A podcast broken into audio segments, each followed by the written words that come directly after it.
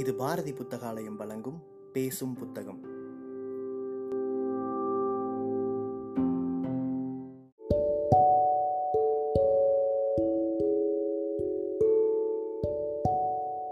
Book day இணையதளத்தின் மூலமாக முன்னெடுக்கப்படும் வாசகர்களுக்கான வாசிப்பு போட்டியில் தேர்வான சிறுகதையை கேட்க இருக்கிறீர்கள்.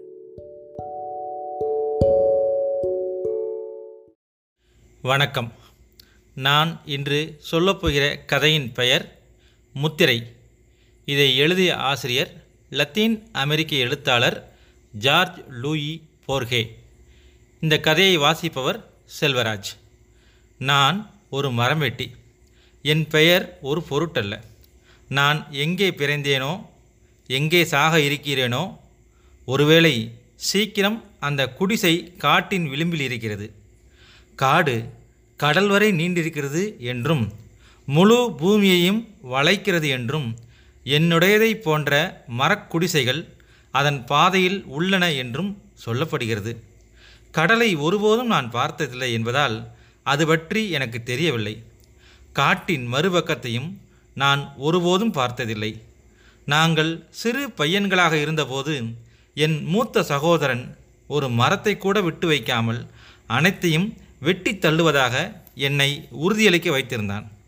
என் சகோதரன் இறந்து விட்டான் நான் என்ன தேடிக் கொண்டிருக்கிறேனோ என்ன தேடிக் கொண்டிருப்பேனோ அது வேறு ஏதோ.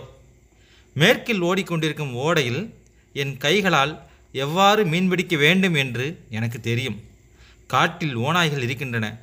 ஆனால் அவைகள் என்னை அச்சுறுத்துவதில்லை. மேலும் என் கோடாளி ஒருபோதும் எனக்கு உண்மையற்று இருந்ததில்லை. என்னுடைய வருடங்களை நான் ஒருபோதும் கணக்கிட்டதில்லை. அவை நிறைய இருக்கும் என்று எனக்கு தெரியும். என் கண்கள் இப்போது பார்ப்பதில்லை. இந்த கிராமத்தில் எங்கே என் துணிகரன்? இனிமேல் இல்லை என்று ஆயிற்றோ?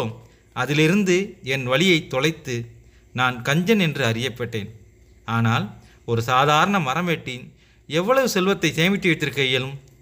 உறைபணியை வெளித்தள்ள வீட்டின் கதவை ஒரு கல்லுடன் இருக்க சாத்தினேன். வெகு காலத்திற்கு முன் ஒரு மாலை வேளையில் கனத்த காலடி சத்தம் நெருங்குவதையும் பின் கதவை தட்டுவதையும் கேட்டேன்.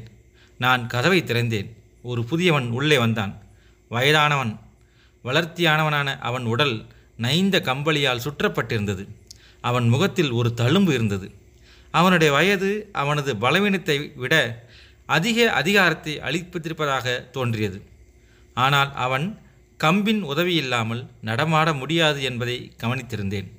இப்போது ஞாபகத்தில் இல்லாத சில வார்த்தைகளை நாங்கள் பரிமாறிக்கொண்டோம். இறுதியில் அவன் கூறினான் நான் வீடில்லாதவன். எங்கே முடியுமோ அங்கே தூங்குகிறேன். இந்த சாக்சன் நிலம் முழுவதும் நான் பயணம் செய்திருக்கிறேன். இந்த வார்த்தைகள் அவனுடைய வயதை நிரூபித்தது. என் தந்தை எப்போதும் சாக்சன் நிலம் என்றே பேசினார். இப்போது மக்கள் இங்கிலாந்து என்று அழைக்கின்றனர். என்னிடம் ரொட்டியும் மீனும் இருந்தன. நாங்கள் உணவருந்தும் போது ஒரு வார்த்தை கூட பேசிக்கொள்ளவில்லை. எங்கே என் சகோதரன் இறந்தானோ அந்த தரையில் சில தோள்களான வைக்கோல் படுக்கையை அவனுக்கு அமைத்து கொடுத்தேன். இரவு வந்ததும் நாங்கள் தூங்கச் சென்றோம். நாங்கள் குடிசையை விட்டு வெளிவரும்போது பொழுது புலர்ந்து கொண்டிருந்தது. மழை நின்றிருந்தது. தரை புதிதாக விழுந்த பனியால் மறைந்திருந்தது. என் துணைவனின் கையில் இருந்த கம்பு அவனுடைய கையில் இருந்து நழுவி விழுந்தது. அவன் அதை எடுத்து தரும்படி என்னை அதிகாரம் செய்தான். நான் ஏன் உனக்கு கீழ்ப்படிய வேண்டும்? என்று அவனிடம் கேட்டேன். ஏனென்றால் நான் ஒரு அரசன் என்று பதிலளித்தான். நான் அவனை பைத்தியம் என்று நினைத்தேன். கம்பை எடுத்து அவனிடம் கொடுத்தேன். அவன் மாறுபட்ட குரலில் பேசினான். நான் சீக்சன்களுடைய அரசன். கடினமான போர்களிலும் என் மக்களுக்கு நான் அடிக்கடி வெற்றியை கொண்டு வந்தேன். ஆனால் விதிவசப்பட்ட ஒரு நேரத்தில் நான் எனது ராஜ்யத்தை இழந்துவிட்டேன். என்னுடைய பெயர் இசன். நான் ஓடின் இனத்தைச் சேர்ந்தவன். நான் கூறினேன் நான் ஓடினை வழிபடுவதில்லை கிறிஸ்துவை வழிபடுகிறேன் என்று. நான் கூறியதை கேட்காதவன் போல் அவன் மேலும் கூறினான் நான் வெளியே செல்லும் வழிகளில் பயணம் செய்கிறேன். ஆனால் நான் இப்போதும் அரசன். அதற்கான முத்திரை வைத்திருக்கிறேன்.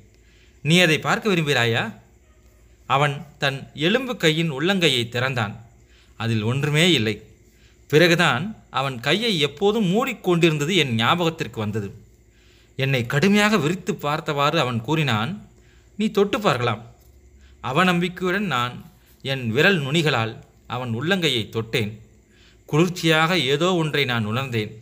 ஏதோ பளபளப்பதை கண்டேன். திடீரென கை மூடியது. நான் ஒன்றும் கூறவில்லை. குழந்தையுடன் பேசுவது போல் அவன் பொறுமையாக மேலும் கூறினான் இது ஓடினின் முத்திரை. இதற்கு ஒரு பக்கம் மட்டுமே உள்ளது. அனைத்து உலகத்திலும் ஒரு பக்கம் மட்டும் உள்ள எதுவும் கிடையாது. இந்த முத்திரை என்னிடம் இருக்கும் வரை நானே அரசன். இது தங்கமா? என்று கேட்டேன். எனக்கு தெரியாது. இது ஓடினின் முத்திரை. இதற்கு ஒரு பக்கம் மட்டுமே உள்ளது. அதற்கு பிறகு அந்த முத்திரையை சொந்தமாக்கி கொள்ள வேண்டும் என்ற பேராசை என்னை வெற்றி கொண்டது. இது எனக்கு சொந்தமாக இருந்தால் தங்க கட்டிகளுக்கு இதை நான் விற்பனை செய்யலாம். நான் அரசனாகவும் இருப்பேன். இன்று வரை நான் வெறுக்கும் அந்த ஊர் சிற்றிடம் கூறினேன்.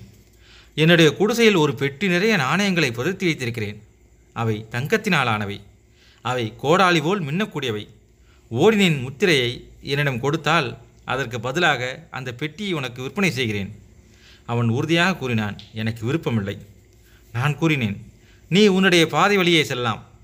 அவன் தன் முதுகுப்புறத்தை காட்டி திரும்பினான்.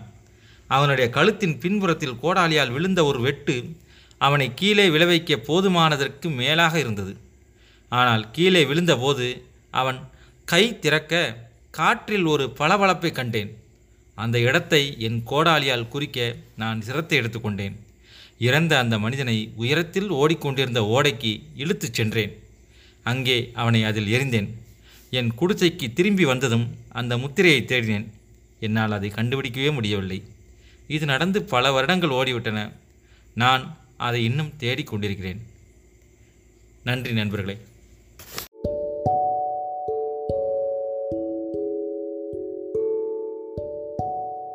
சிறுகதையை கேட்ட வாசகர்கள் தங்களுடைய கருத்துக்களை மறக்காமல் அனுப்பி வைங்க. புக் டே இணையதளம் மூலமாகவோ அல்லது நாங்கள் கொடுத்துருக்கிற வாட்ஸ்அப் எண் மூலமாகவோ அல்லது எங்களுடைய சமூக வலைத்தள பக்கங்களின் மூலமாகவோ உங்கள் கருத்துக்களை மறக்காமல் தெரிவிங்க. கருத்துக்களின் அடிப்படையில் தேர்வாகும் சிறந்த வாசிப்புக்கு பரிசளிக்கப்படும்.